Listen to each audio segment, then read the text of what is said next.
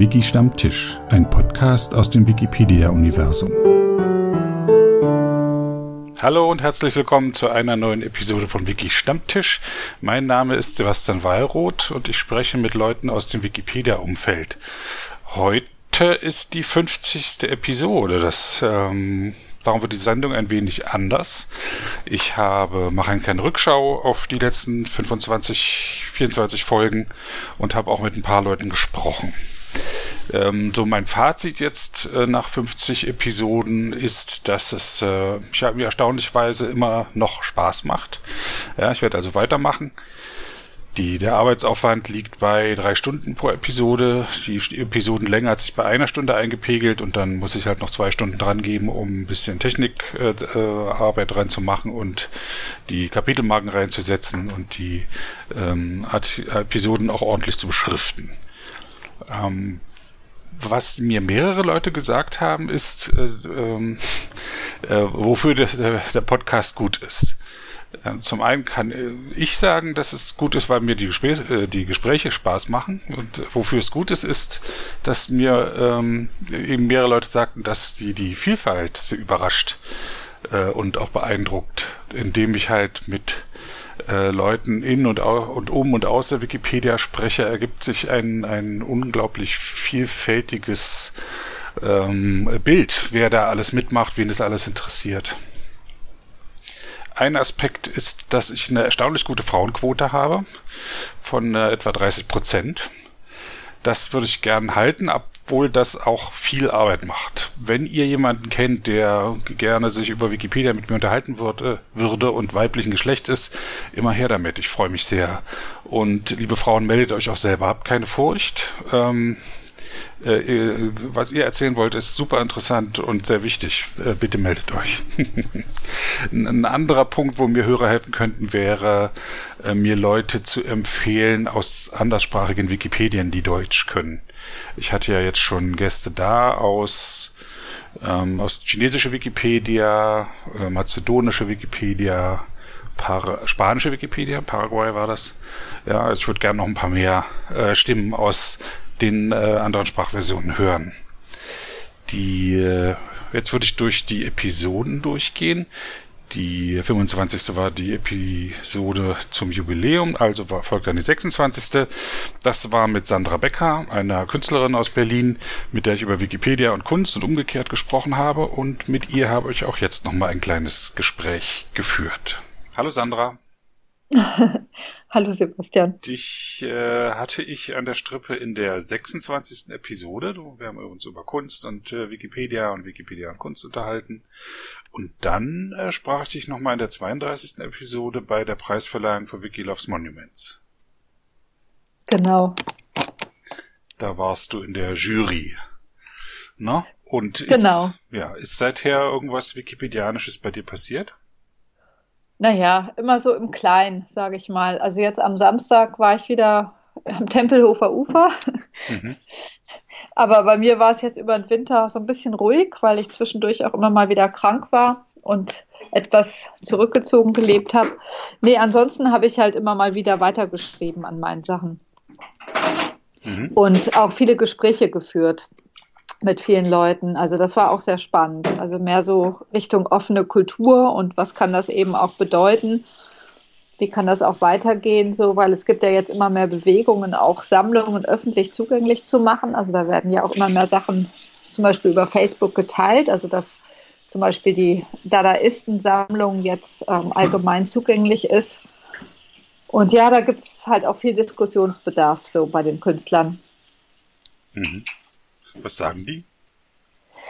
Das ist unterschiedlich. Also es gibt so die einen, die das ganz toll finden und die sowieso der Meinung sind, ähm, Kunst ist so wie Bürgerbewegung, also ist ein Ausdruck der Zivilgesellschaft und ja, Kunst müsste sozusagen, alle, jeder Mensch müsste Kunst machen, so wie Josef Beuys es auch formuliert hat. Und dann würden sich auch politische Probleme wie von alleine lösen, weil alle automatisch dann respektvoller miteinander umgehen würden. Also das ist so die eine Meinung.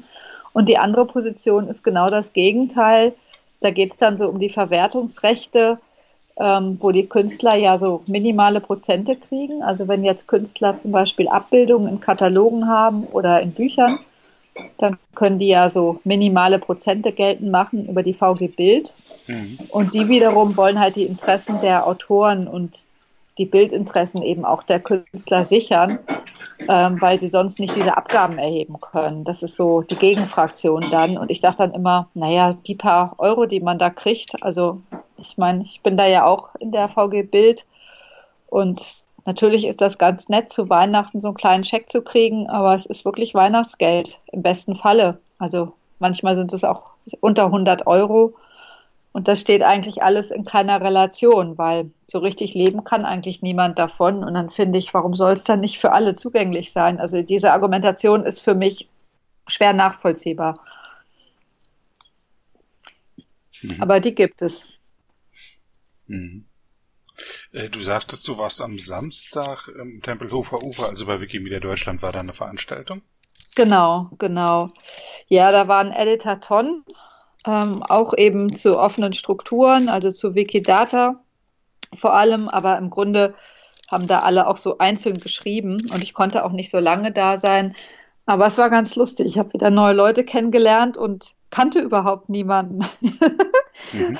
Das war für mich doch recht besonders, weil normalerweise kenne ich immer Leute, wenn ich zu Wikipedia gehe und dann kam ich dahin und dachte, huch, alles neue Gesichter und die hatte ich alle noch nicht gesehen. Also die sind, glaube ich, auch viele waren aus Nürnberg angereist, klar.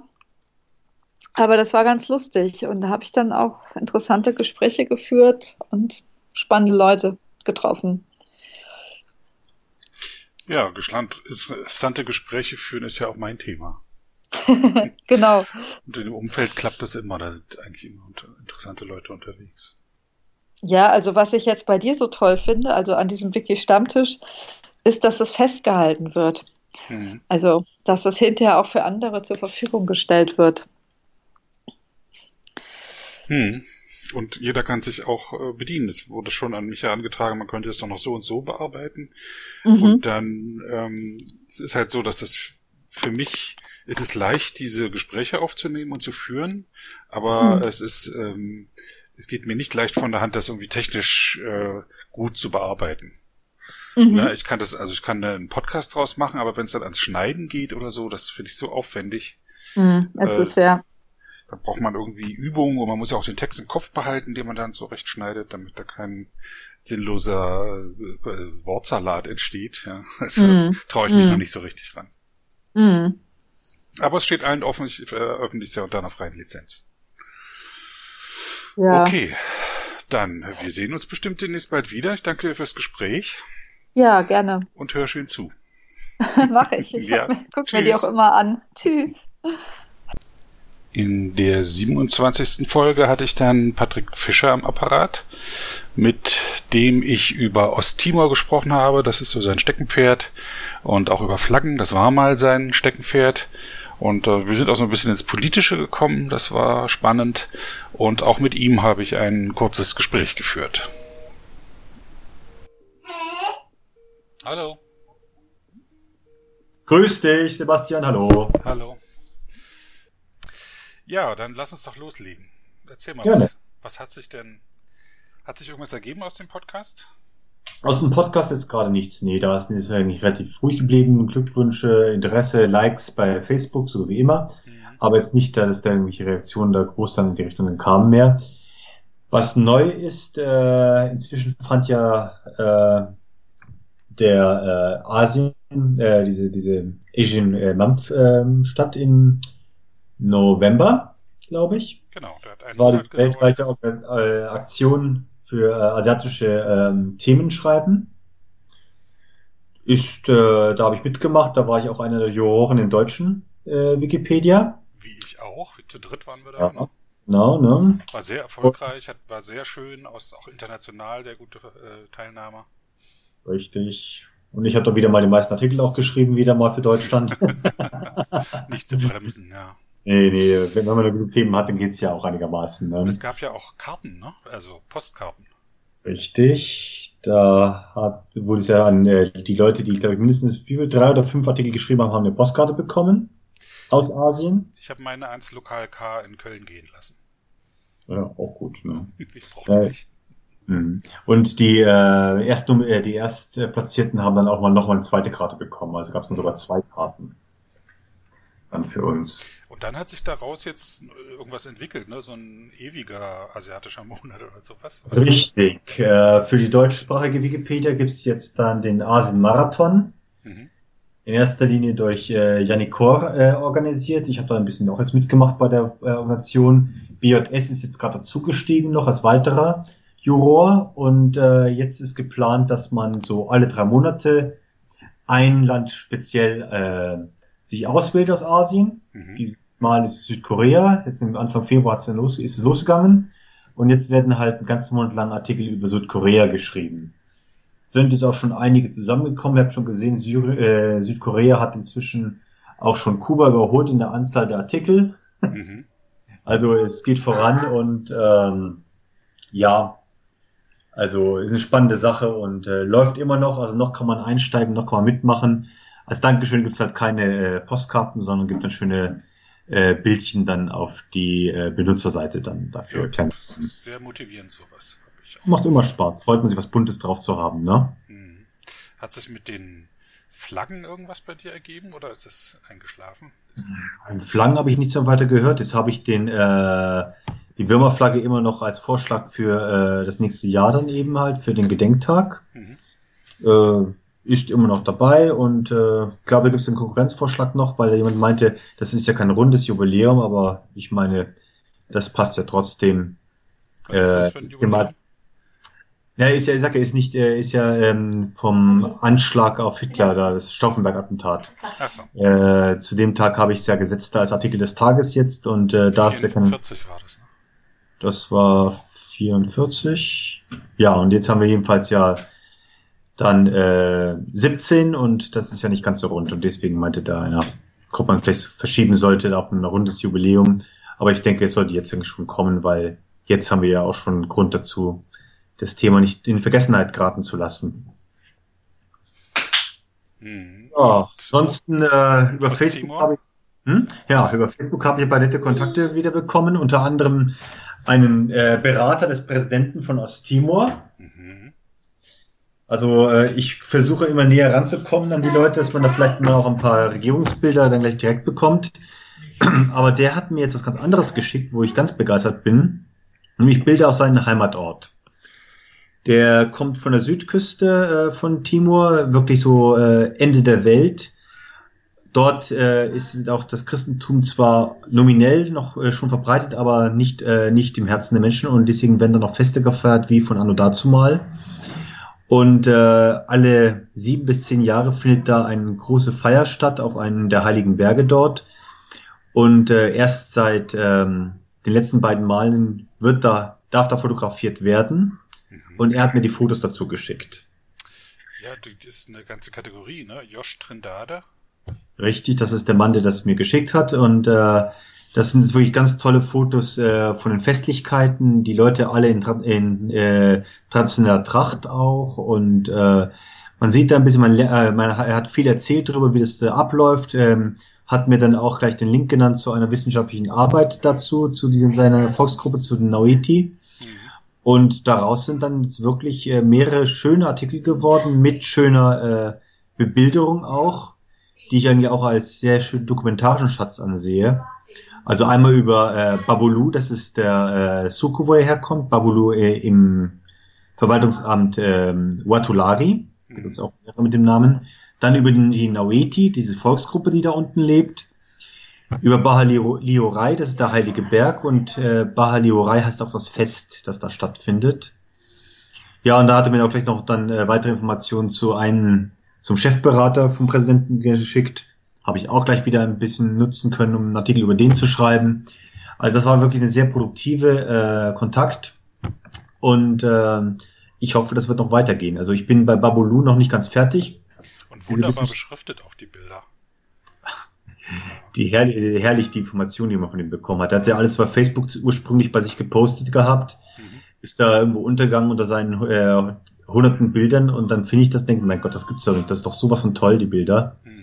Und das muss in die Wikipedia rein. Wer weiß, wie lange es noch sowas zu sehen gibt eben halt nun. Und ein Wasserbüffel mit Adidas Augenblende.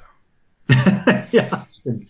Und einen sehr interessanten Schweinetransport unter anderem auch. Also lohnt sich da mal reinzugucken. Wirklich von 2004 sind die Bilder.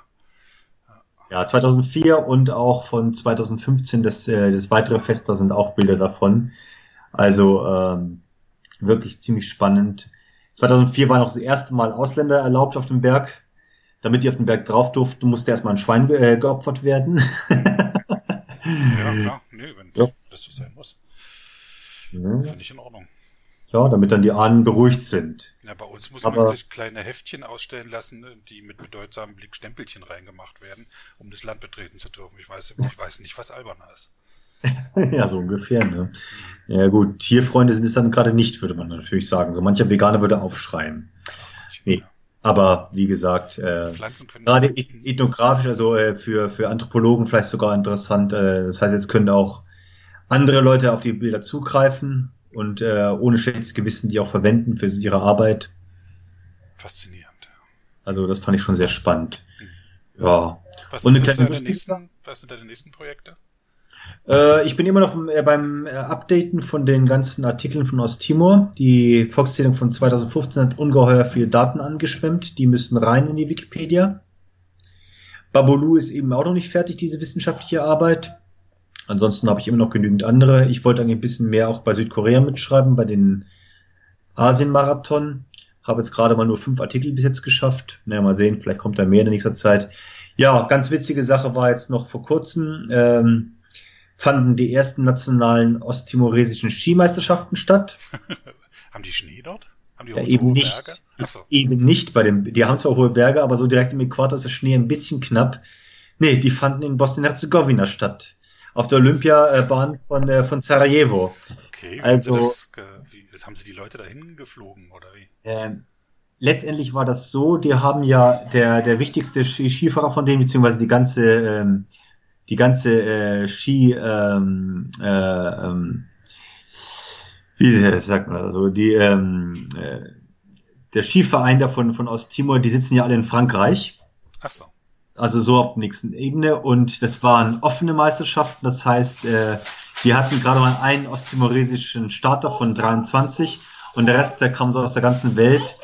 Aus Mexiko, aus, äh, aus Deutschland auch sogar welche. Und äh, also der offizielle Meister von, äh, von Osttimor ist jetzt, glaube ich, jetzt ein, ein, ein, ein Slowene geworden, wenn ich jetzt richtig erinnere. Hm. Aber offizielles FIS-Rennen und äh, offiziell gewertet und ähm, ich glaube, die haben sie in erster Linie ein bisschen gemacht, Punkte zusammen, damit sie dann bei der Olympiade starten können dann. Okay, das Rascheln ist gerade eine Tochter, die sich noch einen Keks greift. Richtig, ja, da kommt sie nicht davon weg. Ja. Ist, äh, okay, ich danke dir für das kurze Gespräch nochmal. Ja, gern geschehen. War da schon mal interessant. Und hörst du selber Podcasts inzwischen? Doch, ich höre es immer da, wenn du was äh, rausgegeben hast, den neuesten, dann schaue ich mir den immer wieder an, gemütlich. Dann passt ganz gut zum Editieren nebenbei, äh, wenn man so ein bisschen hören kann. Ja. Macht Spaß. Mach ich, äh, hast du noch einen Verbesserungsvorschlag? Nö, eigentlich nicht. Es gefällt mir wirklich gut, die Sendung. Mhm. Weiter so. Danke. Dann tschüss. Servus. Ja, da saß die kleine Tochter auf dem Schoß und hat sich ein paar Kekse gegriffen. Ähm, das war aber nur zum Schluss ein bisschen rascheln. Nicht so schlimm, eher belustigend. Bei mir ist ja eher eine Katze, die mal dazwischen funkt. Dann äh, nächste Folge, die 28. Das war mit Benutzer DCB. Da hatten wir etliche Themen. Ähm, Dresdner Volleyballspielerin. DCB ist jemand, der Themen abarbeitet und in dem Fall waren es halt Dresdner Volleyballspielerinnen, später auch ähm, Fernsehserien. Er war im Schiedsgericht. Wiki Loves Monument hat er mitorganisiert. Dann äh, die Wikicon in Dresden, da war stark involviert bei der Organisation. Ähm, und was war noch? Ach, richtig. Ähm, er hat die Newcomer-Eule bekommen. Und er war bei den jungen Wikipedianern. Meine Güte, die Folge lohnt sich echt anzuhören, wenn man da einen ziemlich Rundumblick ähm, kriegen will, was man schon als junger Mensch erreichen kann und äh, leisten kann in der Wikipedia, neben seiner, neben der normalen Arbeit, sage ich mal. In der Folge 29 äh, war Kirill Seminowski am Apparat, ein äh, mazedonischer Wikimedianer und Wikipedianer, der eine Menge Projekte dort macht. Äh, oder die Mazedonier machen sehr viel los. Äh, zurzeit läuft an Wikiloves Schnaps, aber sie haben auch schon fotografiert und ähm, tja, das war auch äh, ähm, so, dass sich etliche Deutsche hin, äh, hinterher ge äh, so geäußert haben, dass sie sich sehr inspiriert gefühlt haben davon, was dort an Projekten möglich ist. Kirill konnte ich auch kurz sprechen. Hallo Kirill. Hallo Sebastian. Na, wie ist es dir ergangen seit unserem Podcast, der Nummer 29? Ja, das war vor drei Monaten, oder? Schon ein bisschen Im November. Hm. Im November war das, genau. Ja, November. Hm. Also ich fand ja spannend in unserem Gespräch, was über Wikimedia Mazedonien beziehungsweise über Shared Knowledge zu erfahren. Dann hat mir sehr gefallen, dass ihr äh, Schnaps mögt. Ja. ja. ja. Hat okay. sich denn mit äh, Wikimedia Mazedonien und Shared Knowledge irgendwas ergeben? Mm, puh. Äh, es haben viele Dinge, die in diesen drei Monaten äh, passiert. Äh, wir haben eine neue Angestellte in Shared Knowledge. Aha. So, äh, das ist ein neuer äh, Chief Program Officer. Mhm. Uh, unser Chief Program Officer uh, hat im September uh, aus seiner Position zurückgetreten und in den vorigen Monaten arbeiteten wir zu viel, um einen neuen qualifizierten Kandidat zu, zu finden. Mhm. Also mit unseren neuen Angestellten hatten wir doch eine Mitarbeitung äh, mit äh, äh, dem Mutter Teresa Gedenkhaus aus Skopje. Mhm. Also wir hatten ein, ein Mitarbeitungsmemorandum untergeschrieben und gestern am 16. Februar findete auch ein Editathon mit den Kuratoren und äh, anderen Angestellten äh, äh, in diesem Museum äh, statt. Äh, sie haben Artikel über äh, Mutter Teresa, ihre Werke, äh, ihre Missionierung und äh, ihre Nachfolger äh, schreiben. Mhm. Äh, das war ziemlich gut. Eine neue, Gruppe, eine neue Mitarbeitung, äh, etwas Neues äh, äh, zu passieren. Äh, Im Januar äh, äh, begannen wir auch mit einem neuen Projekt namens Editing Weekends, also Wochenende für Editierung. Mhm. Also wir bestimmen ein Thema und eine Wochenende, Wochenende in der die Gemeinschaft auf der mazedonischen Wikipedia Artikel über dieses Thema äh, schreiben. Also äh, die erste Wochenende, die, die erste solche Wochenende äh, war über das Thema Astronomie. Wir haben vier Teilnehmer, die äh, 16 Artikel, 15 Artikel und äh, eine Vorlage in der mazedonischen Wikipedia äh, geschrieben. Also ich bin sehr zufrieden, dass äh, äh, fast alle Artikel sehr gut inhaltlich und äh, eine lesenswertige Artikel äh, waren. Und äh, die anderen Dinge sind äh, nicht so äh, im Verhältnis mit äh, unseren Projekten und äh, Wikimedia Mazedonien. So, das ist, äh, äh, wir sind in einer politischen Krise. Das ist äh, in Mazedonien die äh, Situation momentan. Und im Januar hatten wir auch äh, äh, den kältesten Winter seit 1954. Also cool. eine, eine Woche, sieben oder acht Tage mit äh, negativen Temperaturen. Das war puh, sehr kalt. Mhm. Es gibt äh, äh, einen See in der Mitte des äh, Stadtparks in Skopje, äh, der in dieser Woche ganz zugefroren war. Mhm. Also, das war ungewöhnlich, ja da, da, ungewöhnlich für, für, für Mazedonien. Ja, okay. Ja. Ha, ähm, wie wirkt sich diese Krise, äh, Krise mit Serbien ist das, oder? Nein, das ist eine politische Krise mit den mazedonischen Parteien. Äh, wir hatten äh, eine Parlamentswahl äh, am 11. Dezember. Mhm. und äh, die Regierungspartei, die Regierungskoalition, das ist eine christdemokratische äh, Regierung, mhm. Äh, haben äh, äh, knapp eine Mehrheit mit nur zwei Abgeordneten mehr als die zweitgrößte äh, sozialdemokratische Partei gewonnen. Und danach mhm. konnten sie äh, keine Regierungskoalition anbauen. Und nun die zweitgrößte Partei, so das ist äh, die Problematik, dass wenn die erste, wenn die erste Partei an, die, äh, an der äh, Parlamentswahl keine Koalition anbauen in äh, 20 Tagen äh, äh, könnte, dann die zweitgrößte Partei äh, äh, bekommt die Chance, um eine Koalition anzubauen. Und momentan hat diese zwei große sozialdemokratische Partei Verhandlungen mit den albanischen Parteien, weil in Mazedonien das ist eine Praxis, dass äh, die größte mazedonische Partei mit den großen albanischen Parteien eine Regierungskoalition äh, anbauen müssen. Und äh, also das ist eine verlängerte, verlängerte Krise, weil äh, Mazedonien äh, diese Krise auch mit Protesten und Demonstrationen auf den Straßen äh, seit 2015 hat. Und äh, hoffentlich, wir alle hoffen, dass äh, diese Krise zum äh, diese Krise mit den Parteien zum Ende bringen können. Und das beeinträchtigt eure Arbeit äh, für freies Wissen? Ja, mh, für freies Wissen, pff, mh, es ist, äh, also, es ist kein Risk für uns, weil äh, wir können funktionieren. Mhm. Aber das ist nicht so gut für mazedonische Wirtschaft und äh, für die äh, für die Betriebe und äh, für die äh, Reformen, die unsere Regierung äh, äh, einführen muss. Mhm. Ja. Bist, bist, du eigentlich noch im FDC, im Funds Dissemination Committee? nein bist du nicht mehr drin. Ah ja. Ähm, ja ich, ich, war Mitglied, äh, nein, äh, ich war nie Mitglied äh, des FDCs. Ich war Mitglied äh, des äh, Simple APG, Simple FDC.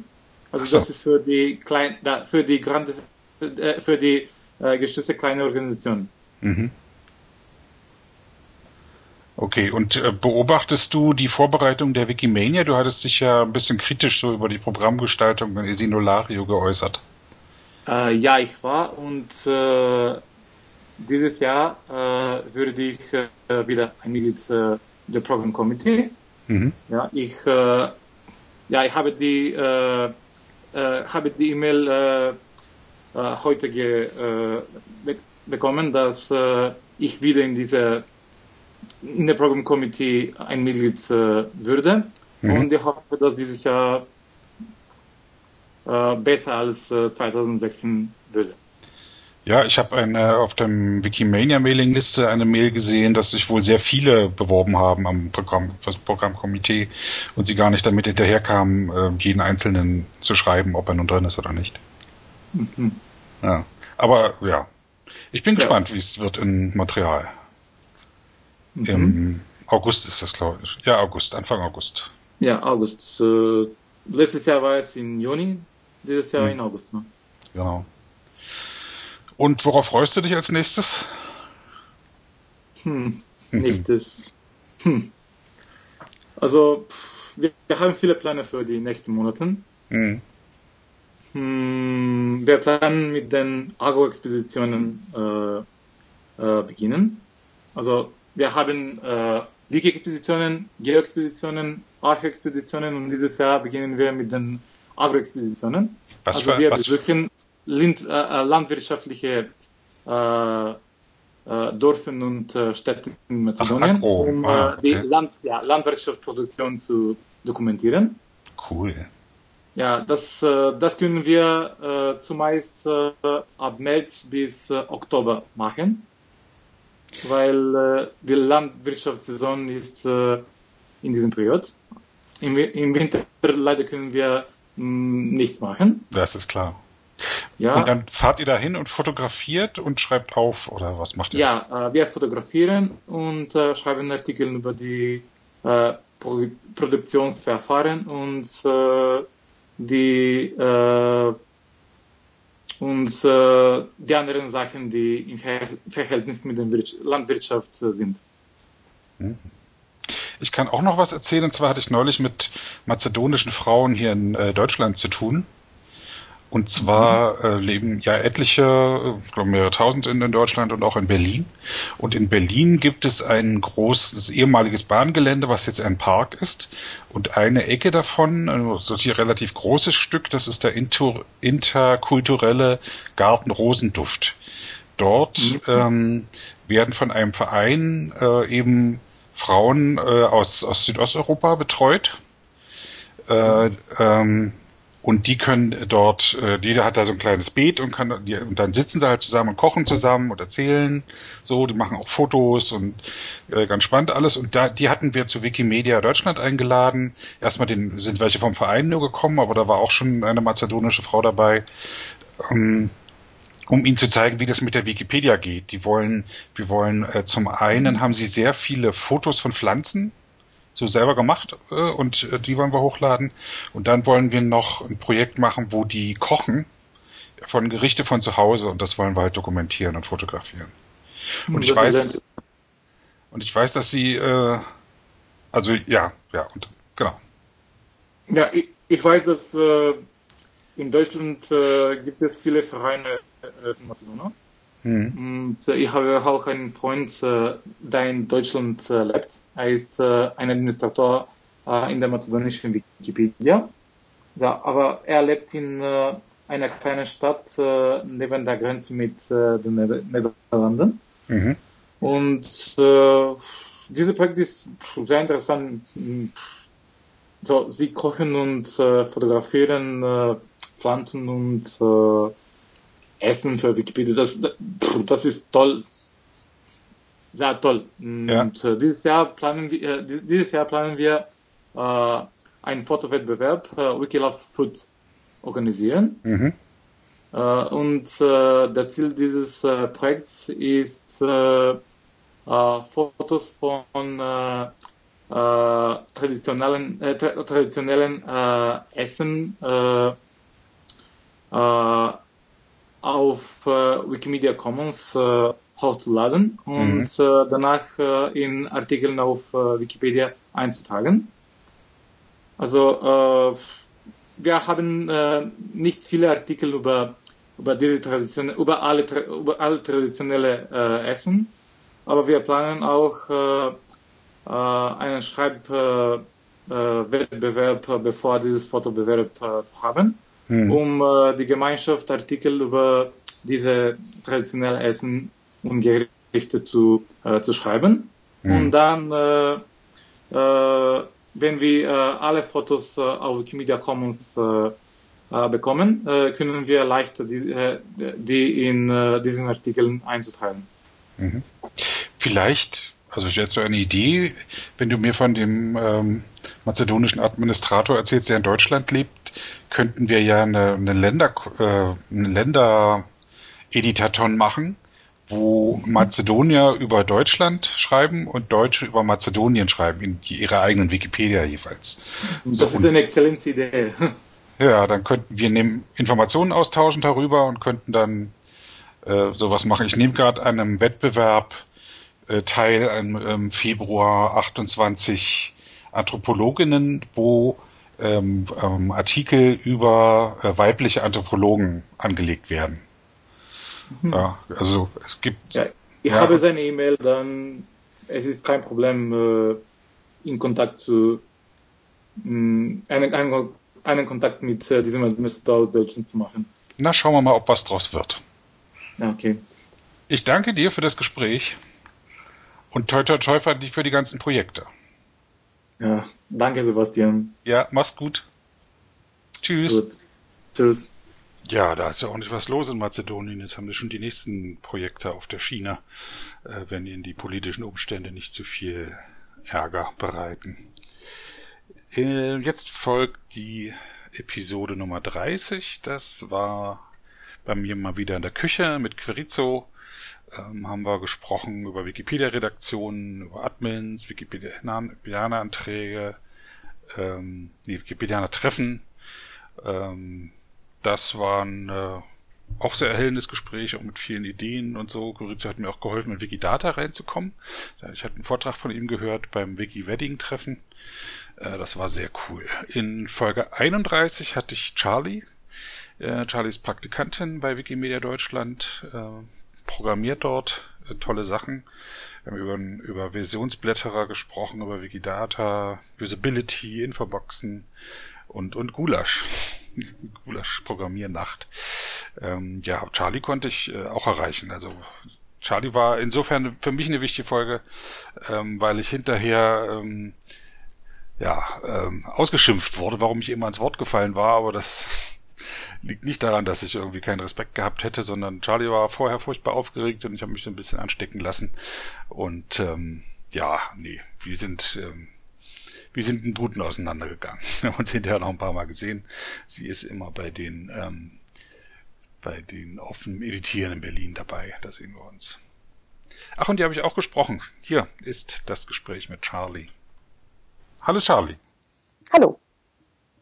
ja, und du warst ja zu Gast im äh, Podcast und äh, wir hatten, du hast ein schönes Katzenbild äh, gepostet. Okay. Ist das dein, deine Katze? Ja, das ist meine Katze Inkabel, die ah. auch meinen Nutzernamen in, der, in den Wikimedia-Projekten erklärt. Ah, so. So heißt ja. Gab es irgendwelches Feedback auf den Podcast von irgendwem? Ähm, ja, äh, du hattest ja nämlich danach so ein ähm, Podcast-Treffen gehabt und da habt ihr anscheinend auch kurz in meinen Podcast reingehört und von da habe ich gehört, ähm, dass Leute gesagt hatten, dass du mich zu oft unterbrochen hast. Das war, glaube ich, das, was ich am meisten zu hören bekommen habe. Mhm. genau. Ähm, das, das, das war's eigentlich. Das tat mir auch, ist mir auch unmittelbar nach unserem Gespräch aufgefallen. Aber das, äh, seither tue ich das nicht mehr und bei dir tat es mir auch sehr leid. Ach, ist ja, genau, man lernt ja auch nie ähm, aus. Ganz genau. Und war, also, war für mich okay. Ja, und hat, äh, hörst du selber Podcasts? Ähm, ja, aber nur einen tatsächlich. Also näher zwei. Und welche sind das? Ähm, das eine ist Hello Internet. Das ist von Brady Harron und CGP Grey. Das sind zwei YouTuber, die mh, hm, hauptsächlich so Erklär- oder Wissenschaftsvideos machen. Und die haben so einen Two Dudes Talking Podcast, wie die das nennen, wo sie einfach über Gott und die Welt reden. Und mhm. das höre ich mir total gerne an. Und das andere ist ein bisschen spezifischer. Das ist 99% Invisible. Ähm, und da geht's, ähm, oder hör, da höre ich mich mir immer die, die Design-related äh, Podcasts an. Die machen, glaube ich, auch noch andere Sachen, aber. Wie, wie hörst du Podcasts? Ähm, Hello Internet und 99% Invisible höre ich beide ähm, über deren, die haben halt eine Seite. Und da, da haben die halt einen Player und da höre ich mir das an. Ach, du setzt dich an den Rechner oder hast deinen Laptop dabei und hörst dir das an? Genau, ich höre das eigentlich nie unterwegs. Das ist für mich eher, wenn ich irgendwie häkle oder so. Das ist, also ich gucke dann halt nicht gerne, weil ich gerne auf meine Arbeit gucke, die ich mit den Händen mache. Und dann mag ich aber gerne Hintergrund, mhm. Und Musik ist mir dann so ein paar, so mehrere Stunden lang einfach nur Musik hören, ist mir oft zu langweilig und dann höre ich halt Podcasts. Mhm. Genau. Aber stationär, ja, interessanterweise. Ähm, was machst du gerade für Projekte?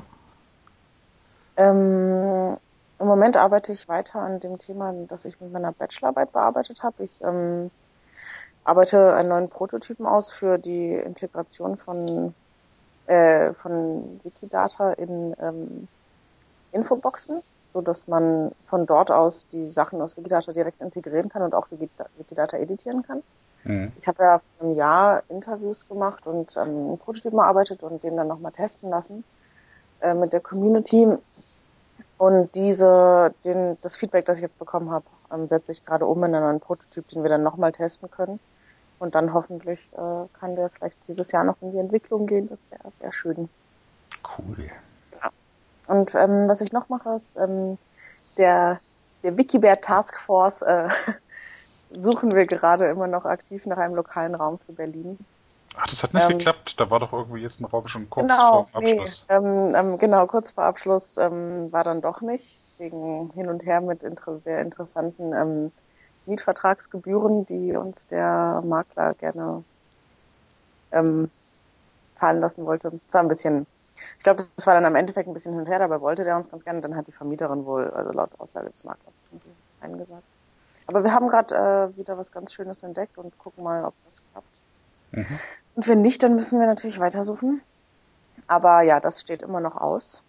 Und, ähm, und äh, Achim hat da, äh, Wikipedia spielt ins Leben gerufen und ich habe mich da mal für aus der Berliner Seite eingeklinkt und ähm, hol das jetzt nach Berlin, damit wir auch Wikipedia spielt machen.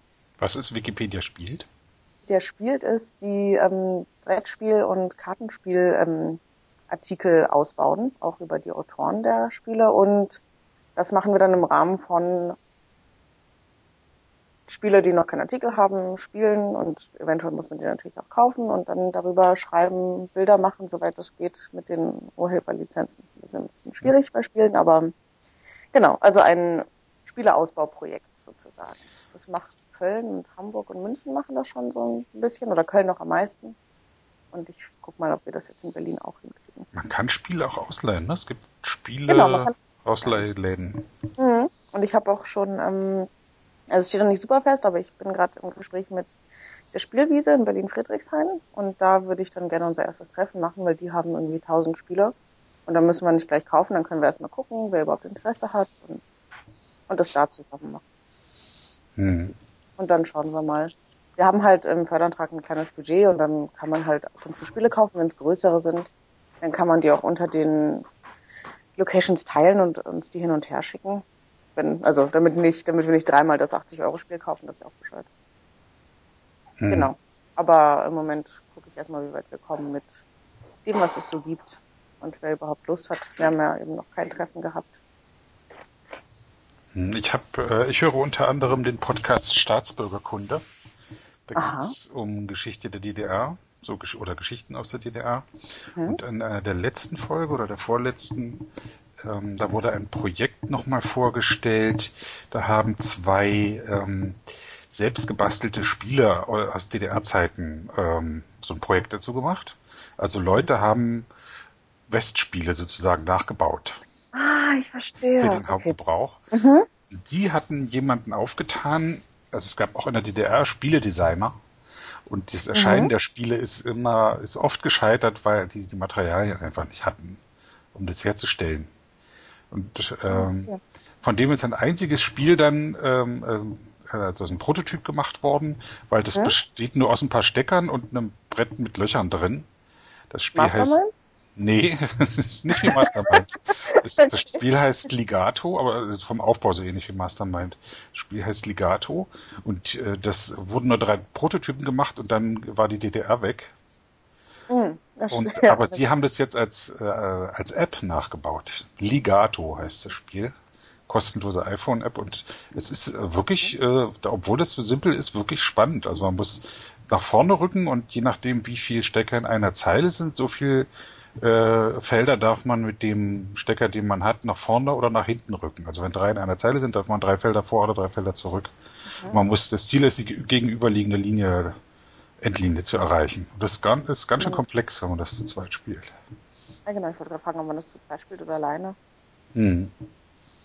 Aber Podcast hören lohnt sich. Man lernt immer wieder interessante Sachen. Ja, auf jeden Fall. Sehr viele Sachen. ich danke dir für das Gespräch. Ja, gerne. Ja, noch einen schönen Tag. Ich auch. Tschüss. Ciao. Ja, Charlie hat es wohl auch zu hören gekriegt, äh, dass ich ihr teils Wort gefallen wäre. Ich hoffe, dass mein Podcast jetzt nicht äh, in Erinnerung bleibt als der Podcast, wo ich immer jemand ins Wort falle. Stimmt auch nicht. Ich lasse die Leute immer schön ausreden. Ich will ja auch was lernen und was hören. Und hier haben wir auch schon wieder was Interessantes gehört. Äh, Wiki loves Spiele. Wenn Achim Raschka was vorschlägt, dann hat das immer so eine gesellige Komponente. Das gefällt mir sehr gut. Ähm, ja, was haben wir als nächstes? Folge 32. Das äh, war im, bei Wikimedia ähm, Deutschland in den Räumen fand die Preisverleihung zu Wikilaus Monument Deutschland 2016 statt. Da habe ich auf das Aufnahmegerät vorne das Mikro drauf gesteckt und habe einfach Leute angequatscht. Habe zufällig auch den äh, Sieger äh, dabei gehabt, ähm, aber auch ein paar andere Leute, ein paar Organisatoren. Sandra Becker war auch wieder dabei, die in der Jury saß und äh, interessante Einsichten dazu gegeben hat, wie man ähm, gewinnen kann. Ja, äh, Ansgar Gereng, den Sieger, hatte ich auch schon gesagt, den werde ich auch nochmal ranholen, weil der auch ähm, eben Jurist ist und sicher auch was, äh, das hatten wir öfter schon mal hier im, Podcast zum Thema, was beisteuern kann. Und die äh, Gewinnerbilder sind, äh, wenn ich jetzt also nochmal drauf schaue, auch wirklich immer noch eine Freude, die anzusehen.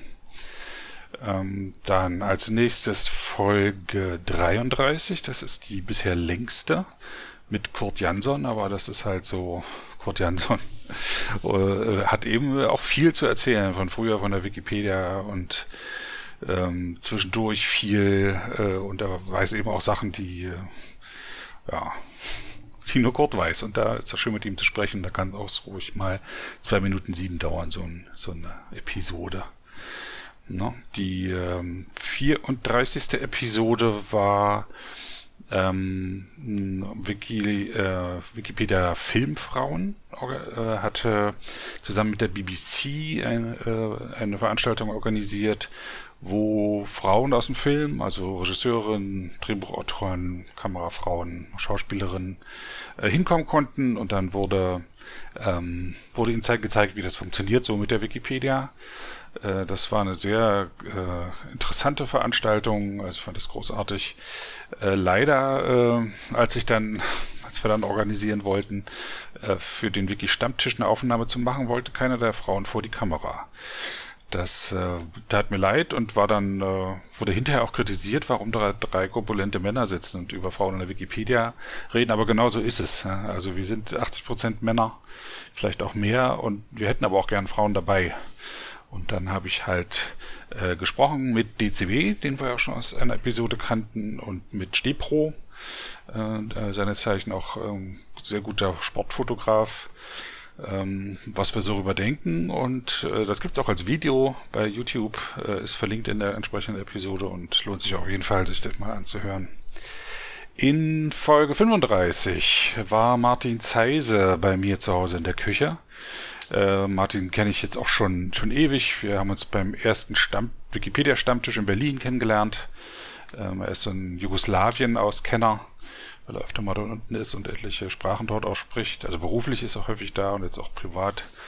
Ähm, da war etliches drüber zu erzählen. Dann ist er im allgemeinen deutschen, nee, ADFC, Allgemeiner Deutscher Fahrradclub.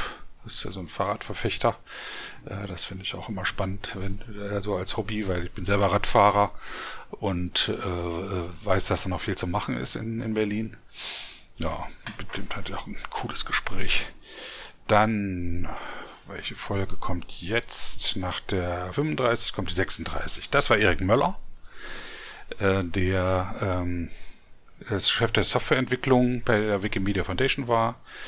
Ähm, hat einen leicht amerikanischen Akzent sich zugelegt, obwohl er in Deutschland aufgewachsen ist, aber das kann schon mal vorkommen, wenn man längere Zeit da ist. Und er hatte natürlich auch viel Interessantes zu erzählen und auch, ähm, ja, dass äh, nach, nach Wikimedia Foundation Wikipedia das Leben nicht aufhört. Er hat auch jetzt wieder ein tolles Projekt am Start, ähm, offene Kommentare. Da ist auch viel Glück, wünsche ich ihm dafür, damit und äh, ich danke ihm sehr, dass er die, die Zeit gefunden hat, da ein bisschen aus dem Nähkästchen zu plaudern in Episode 37 ähm, hatte ich äh, Nicole Ebber und Cornelius Gebelka äh, an der Strippe, die äh, beide für Wikimedia Deutschland arbeiten, Internationales und Wikimedia Conference. Die haben äh, spannende Einblicke in die Arbeit bei Wikimedia Deutschland gegeben und auch so ein bisschen ins internationale Geflecht der Wiki, der Media Wiki, nee, der Wikimedia Bewegung. Ja, Magnus, zu deiner Folge kommen wir gleich mit der Sprachverwirrung. Folge 38 war ein großer Spaß. Da habe ich am Pottwichteln teilgenommen. Da haben äh, sich etliche Podcasts gemeldet. Dann bekam man einen anderen Podcast zugelost und hat für den eine Folge produziert. Bei mir waren das äh, Vater und Sohn aus dem wo waren die her? Ich glaube aus dem Ruhrgebiet oder so, wo der Sohn einen Fußball-Podcast hat und der Papa einen Computer-Podcast. Und die wussten nun so gar nichts von Wikipedia und dann haben sie sich was über das Klexikon angelesen und haben eine wirklich hübsche Folge produziert. Äh, und sie haben das mit dem Stammtisch auch sehr ernst genommen und zwischendurch immer angestoßen. ja, die habe ich dann auch getroffen und zwar ähm, auf dem Chaos Communication Kongress in Hamburg. Da gab es ein großes Podcast-Community-Treffen. Äh, und da habe ich auch äh, die Folge 39 aufgenommen, ähm, wo ich mir einfach so Leute vom Flur geklaut hatte, ähm, etliche Podcaster, aber äh, auch äh, eine Handpuppe.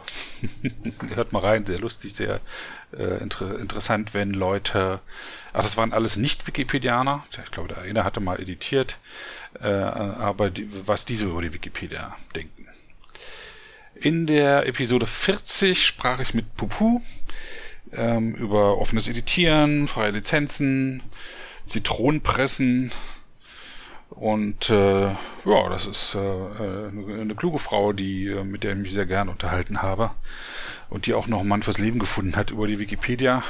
Ähm, ja, da ich habe ja auch am Wiki an der Wiki Hochzeit teilgenommen in, in Mexiko. Also nicht jetzt mit Pupu, sondern in Mexiko hatten im letzten Jahr welche, vorletzten Jahr welche geheiratet, die sich im Jahr davor auf der Wikimania kennengelernt hatten. Ja, Wikipedia, äh, sinnstiftend und lebenstiftend. In Folge 41 hatte ich South Park da in, bei mir in der Küche, hat auch ein Bierchen gegeben oder zwei. Und äh, South Park hat ja sich wirklich schon großartig in die Wikipedia eingebracht, viele Projekte angestoßen, hat auch bei Wikimedia Deutschland eine Zeit lang gearbeitet. Ähm, auf jeden Fall kluger Mensch, unbedingt anhören die Folge, da kann man viel Interessantes erfahren. In der Episode 42 äh, hatte ich äh, Eva Gredel äh, in der Leitung.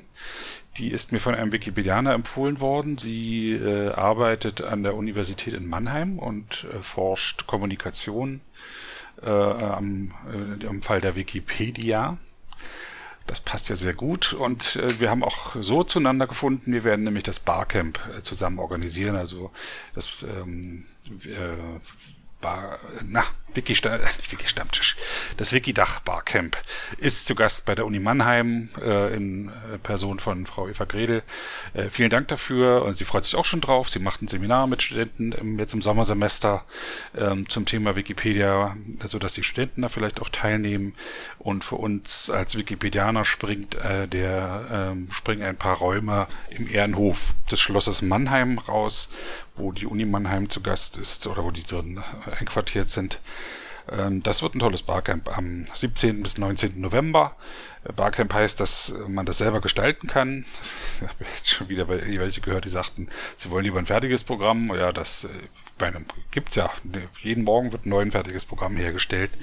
Ich finde das äh, ein großartiges Format. Vor allem für mich als Organisator habe ich nicht so viel zu tun. Essen ist besorgt. Anreise und Unterkunft ist auch besorgt. Man kann bei Wikimedia Österreich, Wikimedia Schweiz, Wikimedia Deutschland Unterkunft und Anreise und Abreise sich äh, sponsoren lassen. Das ist äh, sichergestellt. In Episode 43 sprach ich mit Magnus Manske, der die ersten Zeilen von MediaWiki geschrieben hatte, der Software, auf der die Wikipedia heute noch läuft. Obwohl kein Code von ihm mehr übrig sein wird, wie er sagte. Aber ja, erster Mann der ersten Stunde.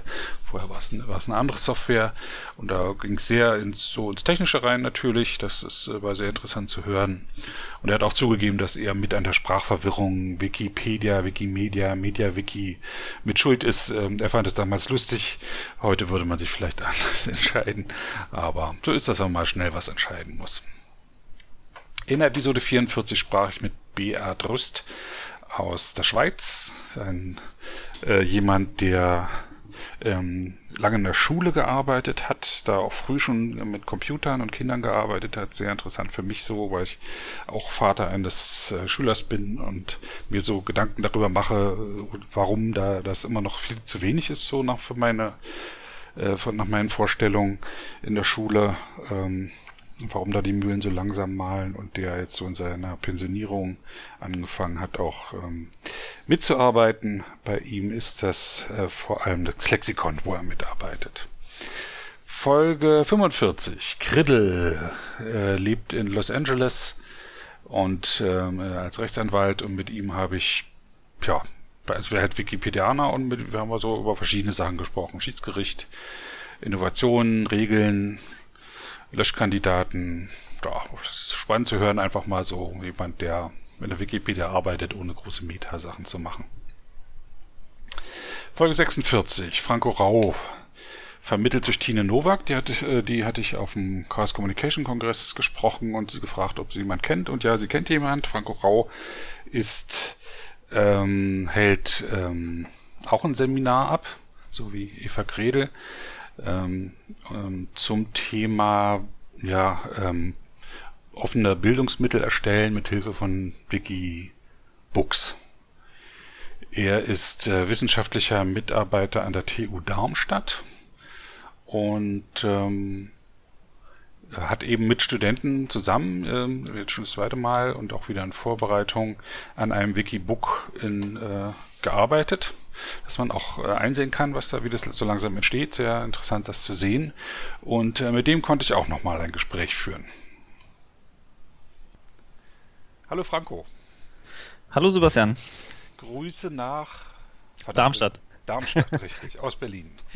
Wunderbar. Ja, gut, es ist jetzt 14 äh, Tage her, dass wir den Podcast aufgenommen haben mhm. miteinander. Ich fand es sehr interessant, deinen dein Ansatz da mit den Studenten zu arbeiten, sie im Wiki arbeiten zu lassen. Ich hatte auch zwischendurch einen Tiefpunkt, äh, dass es halt Leute gibt, die das überhaupt nicht begreifen, worum es da geht. Mhm. Verstärkt aber auch wieder meine Ansicht, dass es so ein Wikipedianer-Gen gibt. okay. ja, was ist so dein Fazit? Ähm, also zum einen fand ich es ganz interessant, äh, mich selber mal zu hören. Ähm, wenn ich sonst Vorträge halte, dann äh, habe ich dann äh, nicht die Chance, das mal zu tun. Ähm, fand ganz selber interessant, dass ich irgendwie in dieser Funktionslogik häufig äh, spreche, also kam mir zumindest so vor. Was heißt Und das? also es ist häufig, wenn ich Begriffe verwende, wie das funktioniert oder so. Mhm. Äh, als Worte häufig verwende, fast so mechanisch klang das manchmal bei mir. Da, dachte ich zumindest. Also es könnte der Eindruck entstehen, dass, ähm, dass sowas der Fall ist.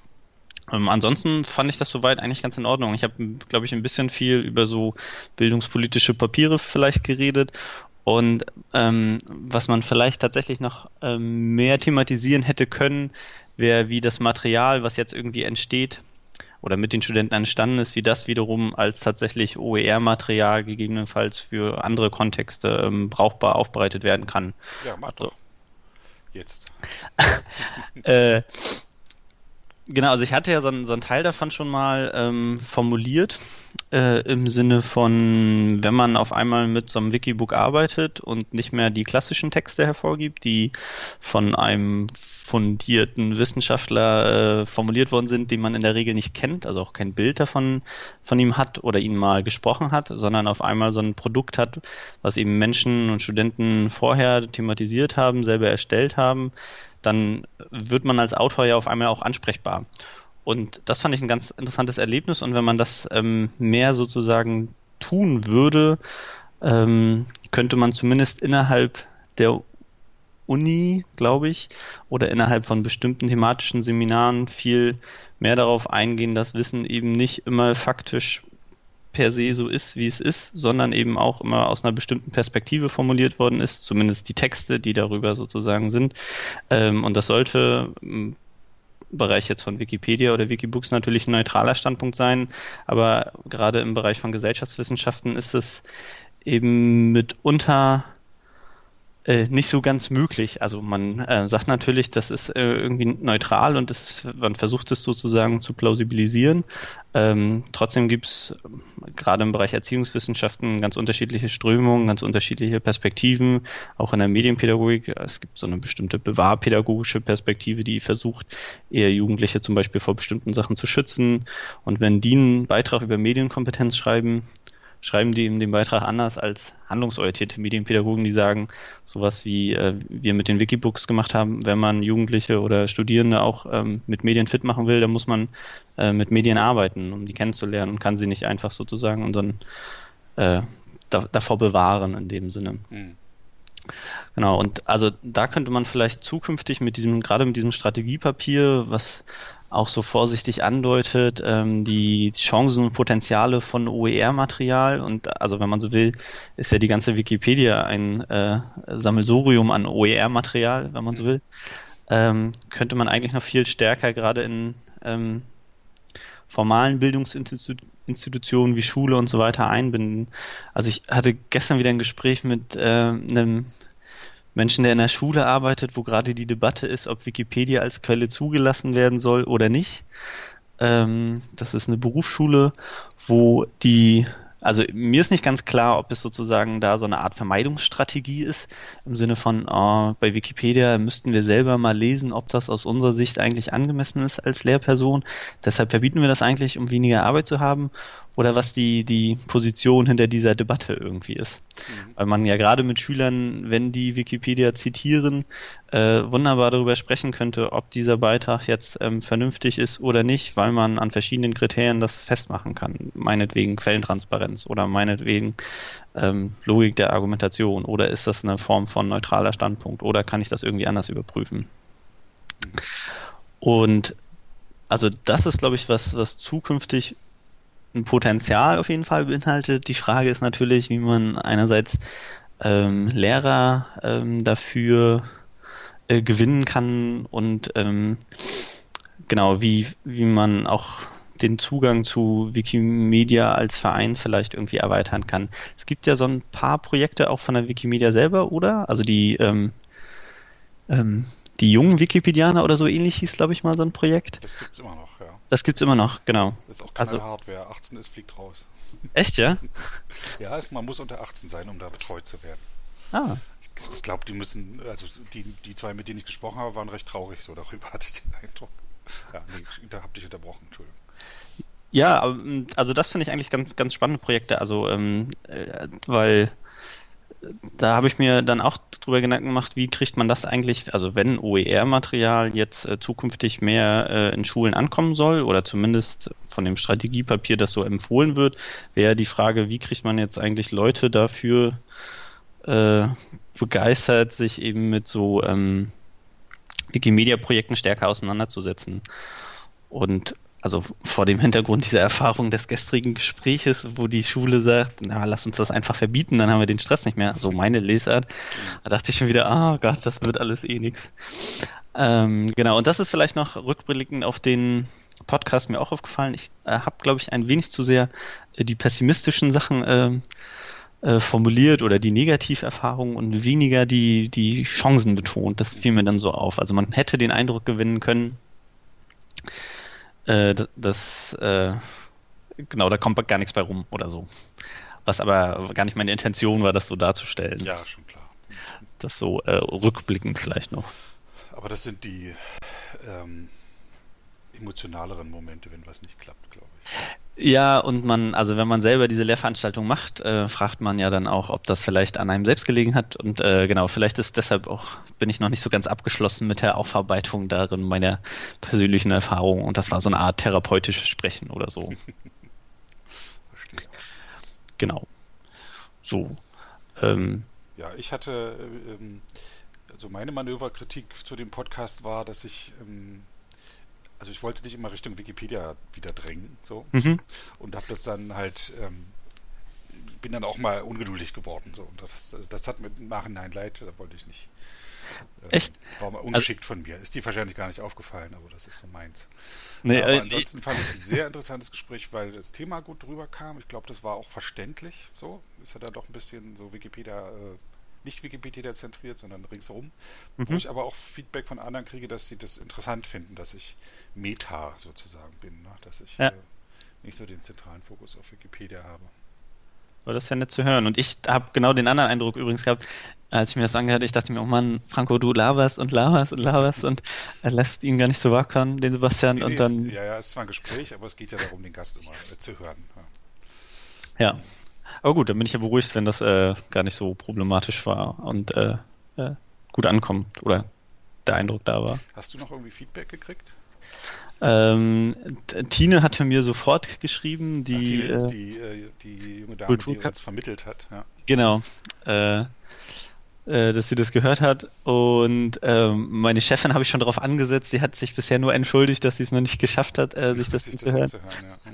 Und äh, ein Kollege meinte tatsächlich, dass er jetzt zum ersten Mal verstanden hat, was ich da eigentlich tue. das ist ja großartig. Mensch, da ja, hat es doch gelohnt. Ja. Da dachte ich mir auch, okay, dann muss es erst jemand von außen geben, der mich befragt, damit du verstehst, was ich eigentlich tue. Auch nicht schlecht. Aber gut. Äh, nee, aber das war ganz nett. Also ich glaube, ich habe jetzt nochmal auch mal eine, äh, so eine andere Möglichkeit äh, erkannt, jetzt scheinbar über das Projekt zu berichten und ähm, es anderen Leuten zu vermitteln, worum es mir geht uh, und was ich da versuche rauszuarbeiten. Hm. Also die Erfahrung fand ich super. Das hat mir auf unterschiedlichen Ebenen sehr geholfen. Offensichtlich. Hörst du denn so Podcasts? Also ich habe ähm, den Soziopod kenne ich, da den habe ich so zur Hälfte durch die Sachen, die ich spannend finde, bedingt durch Tine, die so, uns sozusagen vermittelt hat. Äh, den kenne ich auch, also eher die Gesprächsform. Was ist ähm? Tines Podcast ist der Kulturkapital-Podcast. Kulturkapital, genau. Das werde ich alles noch in den Shownotes verlinken. Hm. Und ähm, was wir hier auch mal, also als Tine hier bei uns gearbeitet hat, die ist mittlerweile in Köln, hatte sie dann auch äh, ein paar andere Menschen angesteckt, ähm, was Podcasts so können und was man damit so machen kann. Und es gibt noch einen anderen Podcast, den finde ich auch ganz interessant. Ähm, da berichtet Thomas Stamberger äh, über Mensch, Technik Bildung. Ich bin mir nicht sicher, ob er das so in der Reihenfolge gemacht hat. Ähm, bei dem geht es unter anderem darum, wie sich über Technologien, die Menschen benutzen, um sich selbst zu verbessern, mhm. in Anführungszeichen, also so die Human Enhancement Debatte, ähm, thematisiert er da. Das ist äh, eine etwas andere Art als der Soziopod oder Tines Podcast oder auch dein Podcast, weil es da weniger dialogisch ist, sondern mehr ähm, äh, ein Monolog wird sozusagen äh, gehalten und das wird mal so ein bisschen die Welt erklärt, aber in einem, in einem sehr verständlichen, aus meiner Sicht, äh, Art und Weise. Und genau, das sind die Podcasts, die ich ähm, häufiger höre. Ich äh, habe ja ähm, also ich spiele so Augmented Reality Sachen so ein bisschen, also Ingress und Pokémon Go, da bin ich irgendwie viel draußen und wenn ich dann spazieren gehe, dann ist es in der Regel die Zeit, wo ich Podcasts höre. Mhm. Aber also da geht glaube ich noch mehr. Also das ist auch mein, mein begrenztes Spektrum an Podcasts, die ich so kenne oder so ähm, intensiver wahrgenommen habe. Das ja. ist einer, ein Podcast, ähm, da geht es um ja, Medien an der Schule. Mhm. Und ähm, da wird äh, gibt es eine Folge, wo darüber gesprochen wird, wie an einer Schule eben OER verwendet wird. Mhm. Tatsächlich. Und da funktioniert es, weil die Schüler äh, immer vor der Wahl stehen, äh, vom, der vorherigen, vom vorherigen Jahrgang die Sachen zu übernehmen. Mhm. Ähm, äh, komplett oder äh, bearbeitet. Und die bearbeiten das meist. Und dadurch lernen sie es wieder. Ja. ja das, und da, da fällt wirklich der Satz, da hat OER wirklich funktioniert. Ja. Ja, das heißt pb21.de, der Podcast. Ah. Und die letzte Folge 59 ist selbstorganisiertes Lernen an der digitalen Schule. Und die Folge davor Lernbegleiter in der digitalen Schule. Das sind die, ja. Den Podcast kann ich sehr empfehlen. Ja, das, also wenn man solche Erfahrungen auch mal teilen kann, das ist super, weil häufig habe ich, also das ist so ein bisschen das, was ich ähm, letztes Mal schon erzählt habe, äh, die aktuellen Lehramtsstudierenden haben natürlich 13 Jahre Schulerfahrung, aber vor allem ihre Schulerfahrung und mitunter ähm, können die sich gar nicht vorstellen, was es sozusagen gibt. Das hilft immer total, wenn es allein einen in, in, in dem Seminar gibt von den 50 Leuten, der mal sagen kann, hey, bei uns sind Medien kein Problem, das geht auch alles und die Schüler sind nicht permanent abgelenkt und machen nicht permanent Quatsch. Ähm, da sind so Berichte total hilfreich. Das kann ich vermutlich auch direkt in meinen Seminaren mal als ähm, Beispiele zeigen, dass das möglich ist.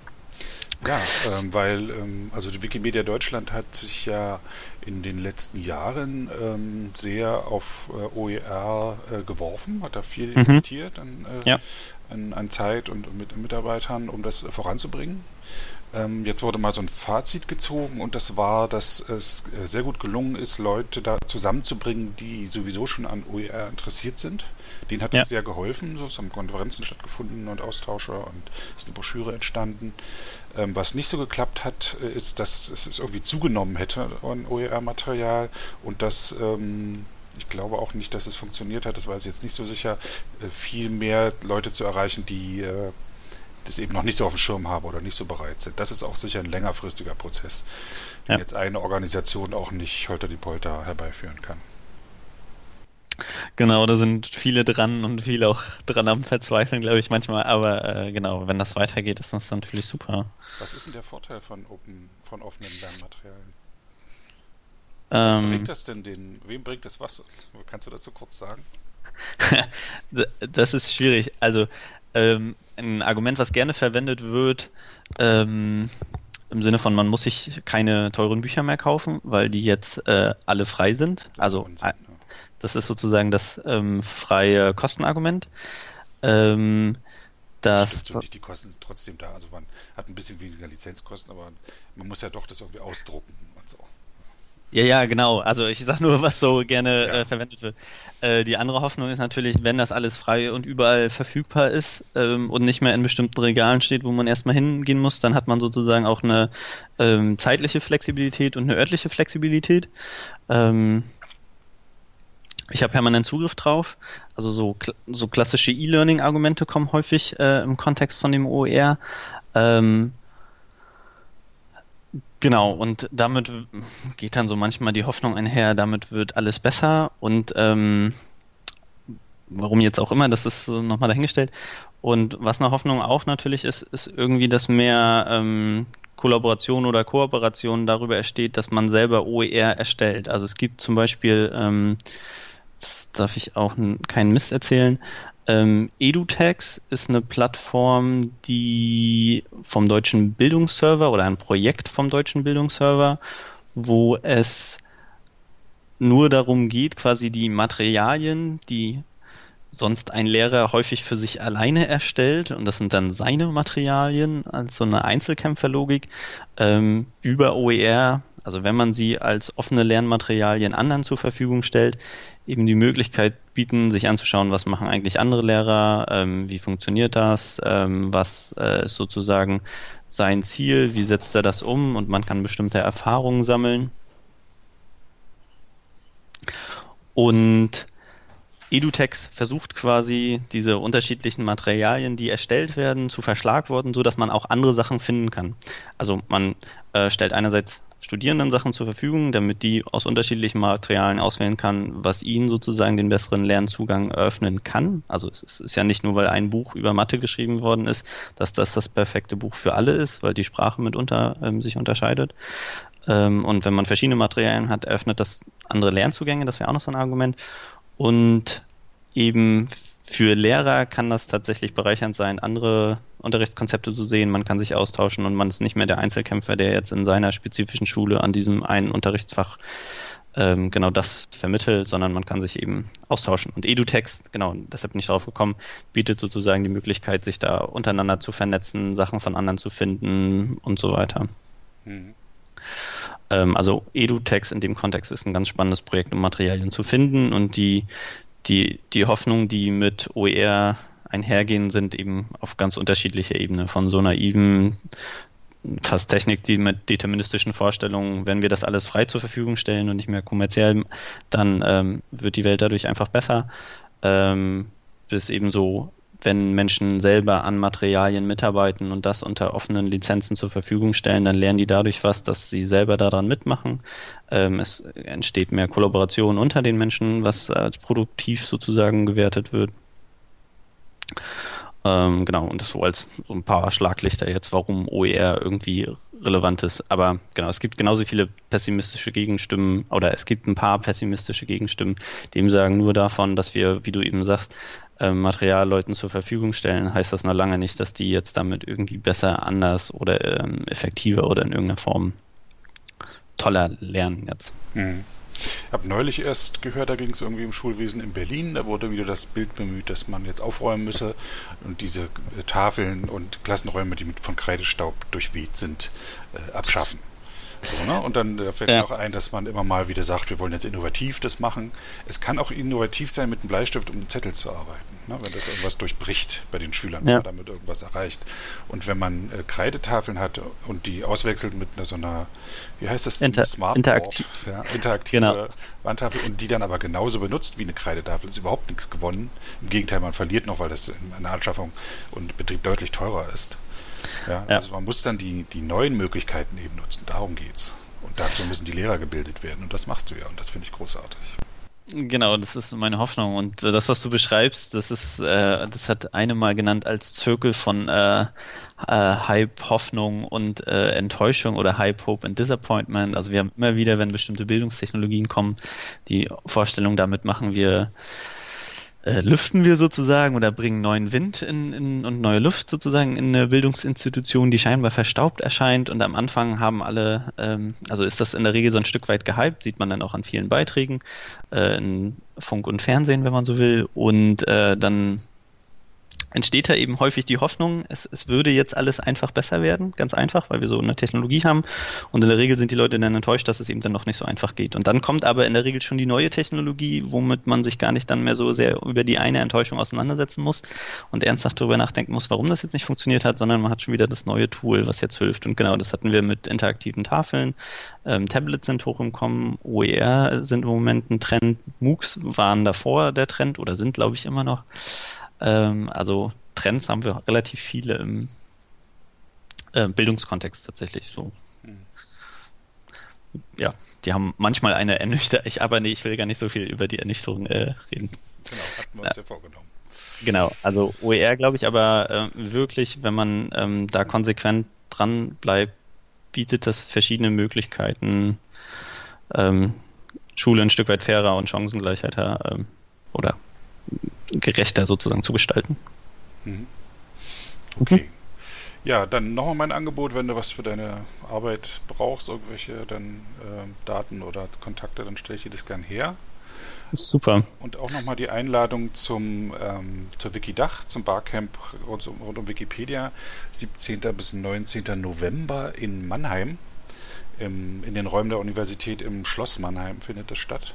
Da ist auch davor, äh, an den Tagen davor, ein Kolloquium von organisiert von Eva Gredel, von der ähm, von der Frau, die hat ja auch einen Podcast hier, mhm. die eine Linguistin, die Computerlinguistik macht die, ne? Ja, die so? äh, hat ja. auch ein Forschungsprojekt, ich glaube drei oder vier Jahre hat sie Geld gekriegt, um Kommunikation in der Wikipedia zu erforschen. Also super interessant. Und ja, ja. steht jedem offen. Ähm, wir, wir kaspern gerade aus, ob wir irgendwie 10 Euro Eintritt nehmen, damit auch alle kommen, die sich anmelden. Ja, das können. Aber ansonsten für Essen, Trinken ist gesorgt. Man kann auch über Wikimedia Deutschland, Schweiz oder Österreich äh, Stipendien beantragen, um Anreise und Unterkunft bezahlen zu lassen. Ja, das wird, wird eine tolle Zeit. Cool. Und im November 17. bis 19. hattest du gesagt? Genau. Freitag bis Samstag. Äh, bis Sonntag. Und Mannheim. In Mannheim, genau notiert. Mannheim, weil äh, ich habe auf der ICE-Karte Deutschlands nachgeschaut und Mannheim ist einer der am besten, der am besten erreichbaren Orte.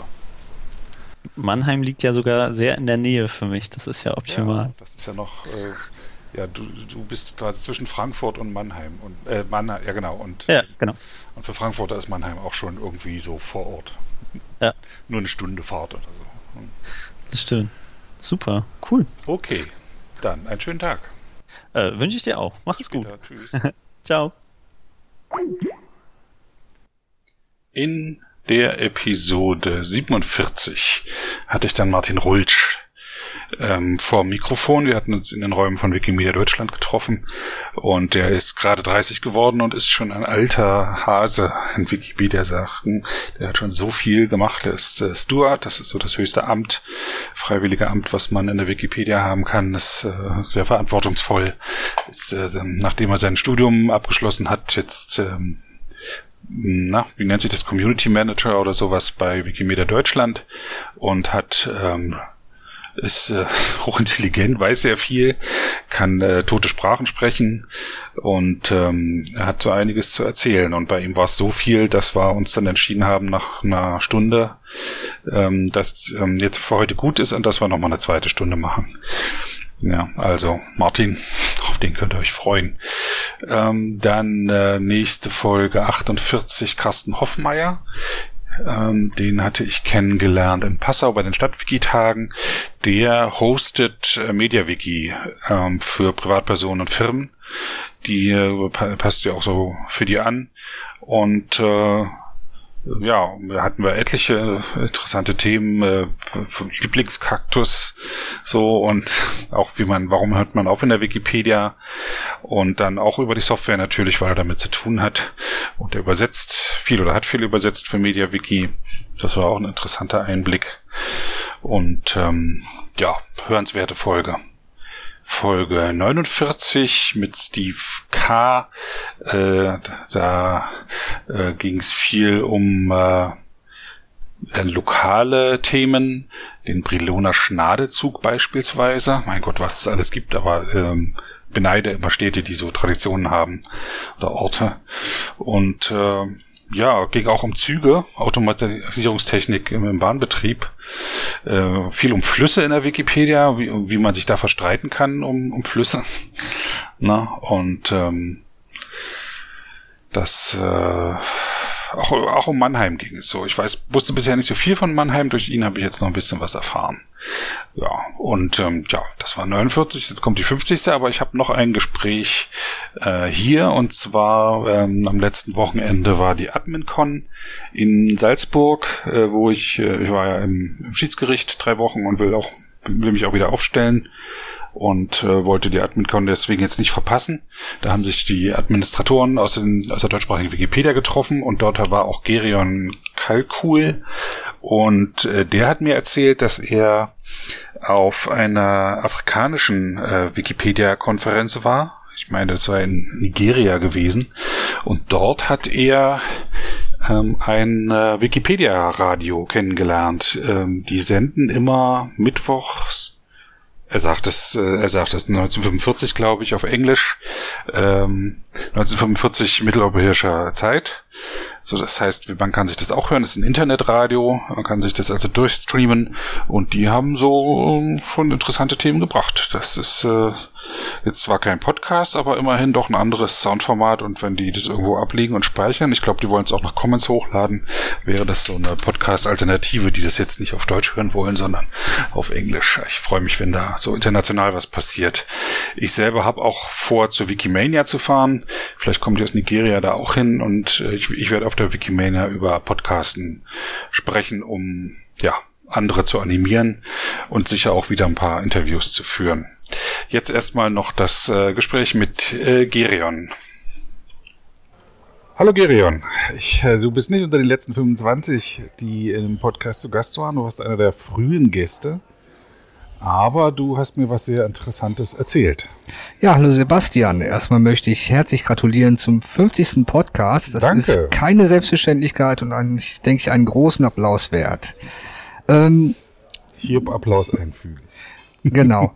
ähm, Wikipedia kennt man ja ähm, vom Lesen her. Ähm, man kennt auch vielleicht einen Podcast. Was viele noch nicht wissen, ist, dass es Wikipedia auch im Radio gibt. Mhm. Ähm, das gab's schon mal ganz früher. Ähm, wenn wir uns, wie wir uns erinnern, war die allererste Wikimania im Jahr 2005. Wikimania ist ja die Veranstaltung für alle Wikipedianer auf der Welt, um sich zu treffen. Die war in Frankfurt am Main und da gab es eine Radioübertragung der Wikimania. Mhm.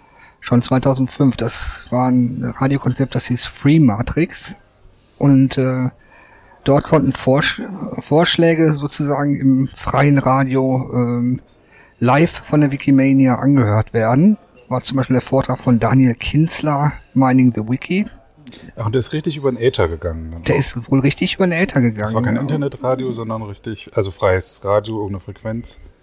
Äh, da bin ich mir nicht so sicher. Achso. Ähm, du warst da.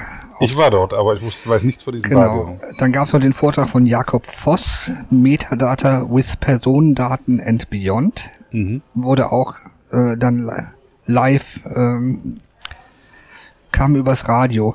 Äh, jetzt seit Anfang des Jahres gibt es eine neue Radiostation, ähm, die auch ein ähm, Wikipedia-Radio hat. Mhm. Und zwar ist das in Nigeria, ein westafrikanischer Staat. Äh, da gibt es eine Wikimedia User Group Nigeria und die arbeitet zusammen mit dem Internetradio Blackface Radio. Mhm. Die sind ziemlich professionell, äh, haben ein professionell ausgestattetes Studio in der Stadt Lagos. Ähm, die haben sowohl einen Radiostream als auch einen Fernsehstream. Und an jedem Mittwoch, also jede Woche mittwochs um 19.45 Uhr, gibt es jetzt eine einstündige Radiosendung über Wikipedia. Auf Englisch. Auf Englisch, äh, die haben die gleiche Zeitzone wie Deutschland. Ähm, kann man dann einschalten. Also kann man aber, also nicht von Deutschland aus. In Deutschland müsste wahrscheinlich streamen das übers Internet oder? Äh, das ist ein Internetstream. Ach, ein Internetstream. Ah, okay. Genau. Ähm, und die Präsentatoren, das sind äh, drei Wikipedianer aus dieser User Group Nigeria. Und die machen das jetzt schon seit dem 11. Januar 2017. Mhm. Ähm, die ersten beiden Sendungen, die waren über das Projekt Wiki Loves Women, was ein Projekt ist, äh, in dem in sehr vielen Ländern Artikel über Frauen, über berühmte Frauen geschrieben werden, wo Frauenartikel noch sehr, sehr unterpräsentiert sind. Mhm. Ähm, die dritte Sendung war über Raphael, Raphael Berci aus Ghana. Äh, der hat, war zum Beispiel jetzt einer der äh, Hauptveranstalter der Wiki Indaba. Wiki Indaba ist eine Konferenz ähnlich wie die Wikimania, nur für den afrikanischen Kontinent. Mhm. Also sowas wie die Wikicon, die jetzt nur für deutschsprachigen Raum ist. Wir gehen da aber für den afrikanischen Kontinent und, und dann äh, ganz Afrika oder nur hinter der Sahara? Oder so nee, für, für ganz Afrika. ganz Afrika. Also, Einschließlich Algerien bis Südafrika. Genau, da waren Teilnehmer aus Tunesien, Algerien, Marokko, aber auch aus äh, Südafrika, Namibia, äh, Kenia, äh, Uganda. War der Peter Dings? P Peter Gallert aus Namibia Gallert, war, auch, war auch da. Den bewundere ich sehr, ja. Genau. Und ähm, Afrika hat natürlich äh, spezifisch afrikanische Probleme, was das Bearbeiten von Wikipedia betrifft. Äh, äh, da gibt es in vielen Gebieten so gut wie keine Community, also mhm. kaum aktive Freiwillige, was verschiedene Gründe hat. Dann haben die das äh, Problem, ähm, dass Internet auch nicht überall so wie hier zur Verfügung steht und so weiter. Es war eine sehr interessante Konferenz mit vielen interessanten Vorträgen. Und Raphael war einer der Hauptinitiatoren und über den gab es dann die dritte Radiosendung, das mhm. einstündige Interview. Die vierte war mit einem Deutsch, deutschen Wikipedianer und einer ähm, Aktivistin gegen Kindesmissbrauch aus Nigeria. Mhm. Welcher deutsche Wikipedia war das? Äh, das war ich. Ach so. Ach, du warst an, anlässlich der Konferenz dort? Und äh, nein, nein, nein. Äh, das ging über Skype dann. Ah ja. Ähm, wurde ich interviewt von äh, von Shola, das ist ein Wikipedianer aus Nigeria. Mhm. Der hat mich interviewt äh, zu Wikipedia für Neulinge. Mhm. Was Neulinge machen müssen, um bei Wikipedia mitzuarbeiten. Da habe ich dann einiges zu erzählt. Die fünfte Sendung lief auch schon. Die war mit Florence aus Frankreich, Benutzerin Anterre. Die hat äh, Wiki Afrika mit initiiert. Wiki Afrika ist auch eine Organisation, die sich um ähm, Wikipedia-Projekte in Afrika kümmert, wie mhm. Wikimedia in Residence-Projekte, Projekte mit Museen, arbeiten sehr stark mit dem Goethe-Institut zusammen. Äh, jetzt ähm, sind das die einzigen beiden Fälle, die ich ähm, kenne von Wikipedia im Radio. Äh, es gab, gibt auch sowas wie Wikiradio. Das sind aber, glaube ich, nur ähm, gesprochene Wikipedia-Artikel, die dann so podcastmäßig gestreamt werden können, genau. oder? Weißt du da mehr drüber? Da weiß ich ein bisschen was drüber. Da gibt es eine Seite auf dem, äh, das heißt ja nicht mehr Toolserver, sondern äh, Wikimedia Labs.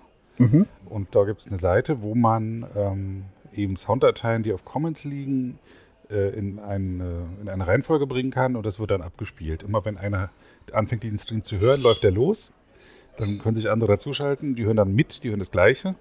Wenn keiner mehr hört, bleibt er stehen, sozusagen. Äh, äh, aber äh, da. Komisches stimmt, System. Hatte ich ein bisschen, äh, das habe ich ein bisschen vernachlässigt, da hatte ich den Podcast auch mit eingepflegt, aber auf jeden Fall kann man da gesprochene Wikipedia hören in verschiedenen Sprachen und es gibt, glaube ich, auch Jemand hat einen Music Stream angelegt. Genau, sonst gibt's ja ab und zu mal, dass Wikipedianer im Radio interviewt wurden. Ich weiß, ich wurde zum Beispiel zu 15 Jahre Wikipedia von, ähm, ich glaube, Ostseeradio, äh, hm. wurde ich dann live zugeschaltet. Ähm, ähm, Aber äh, eine regelmäßige Radiosendung über Wikipedia im Radio finde ich eigentlich eine coole Sache. Die Vor allem nicht auf Deutsch. Die gibt es jetzt in Nigeria. Die gibt es in Nigeria, genau. Genau, aber noch nicht in Deutsch. Vielleicht kann man ja die Deutsche Welle oder den Deutschlandfunk äh, oder Hit FM, wen auch immer, ja. äh, könnte man dafür begeistern, sowas mal zu machen. Gibt ja auch kulturelle Radiostationen. Müsste sich nur ein Wikipedianer oder eine Wikipedianerin finden, die das in die Hand nehmen. Eine andere Idee wäre hier, diesen Podcast so zusammenzuschneiden, dass er auf eine Sekunde genau in eine Stunde rauskommt und dann würden, könnte man auch einen Radiosender finden, freie Radios oder auch sowas wie Detektor FM.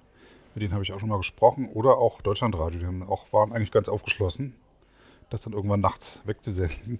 Genau. Ja, aber äh, die Arbeit ist mir dann zu viel. Also ich bin mit den, den ähm, Interviews beschäftigt und vielleicht findet sich ja jemand, die Dateien liegen alle auf Commons und ich habe die auch mhm. im Rohformat bei mir zu Hause auf der Festplatte. Wenn sich jemand findet, kann er das gerne machen. Das ist ja eigentlich das Schöne an Wikipedia und der ganzen Wikimedia-Community, dass sich immer Helfer finden, die was können und einen dann unterstützen. Mir kommen da auch schon ein paar Namen im Kopf und jeder, der das hört, kann sich aufgerufen fühlen, den Sebastian dabei zu unterstützen, die vorhandenen Formate in ein Zeitformat zu bringen, die dann auch verarbeitbar ist. Na, das doch Sollte schön. nicht zu schwer sein. Schönes Geschenk zur 50. Episode. Genau. Dann bedanke ich mich ich ganz herzlich, das dass ich hier über Wikipedia Radio sprechen konnte. Mhm und wünsche dir noch viel Erfolg für die nächsten 50 Folgen. Vielen Dank. Tschüss. Danke, tschüss. Das war's für heute. 50. Folge ist gleich zu Ende. Danke, dass ihr dran geblieben seid. Ähm, danke, dass ihr überhaupt Podcast hört. Erzählt anderen, wie das geht mit dem Podcast hören, dass man das im Zug, im Auto, in der Straßenbahn, im Bus, im Flugzeug hören kann. Nicht auf dem Fahrrad. Verkehrssicherheit geht vor. Man kann es auch natürlich auch am Laptop hören oder ähm, mit Apple TV im Fernsehen oder wie auch immer. Und dann äh, Wiki Stammtisch. Großes, äh, große Bandbreite, man erfährt viel über Wikipedia. Mir macht es noch riesen Spaß. Und ähm, 75 Folgen werden es auf jeden Fall. Tschüss.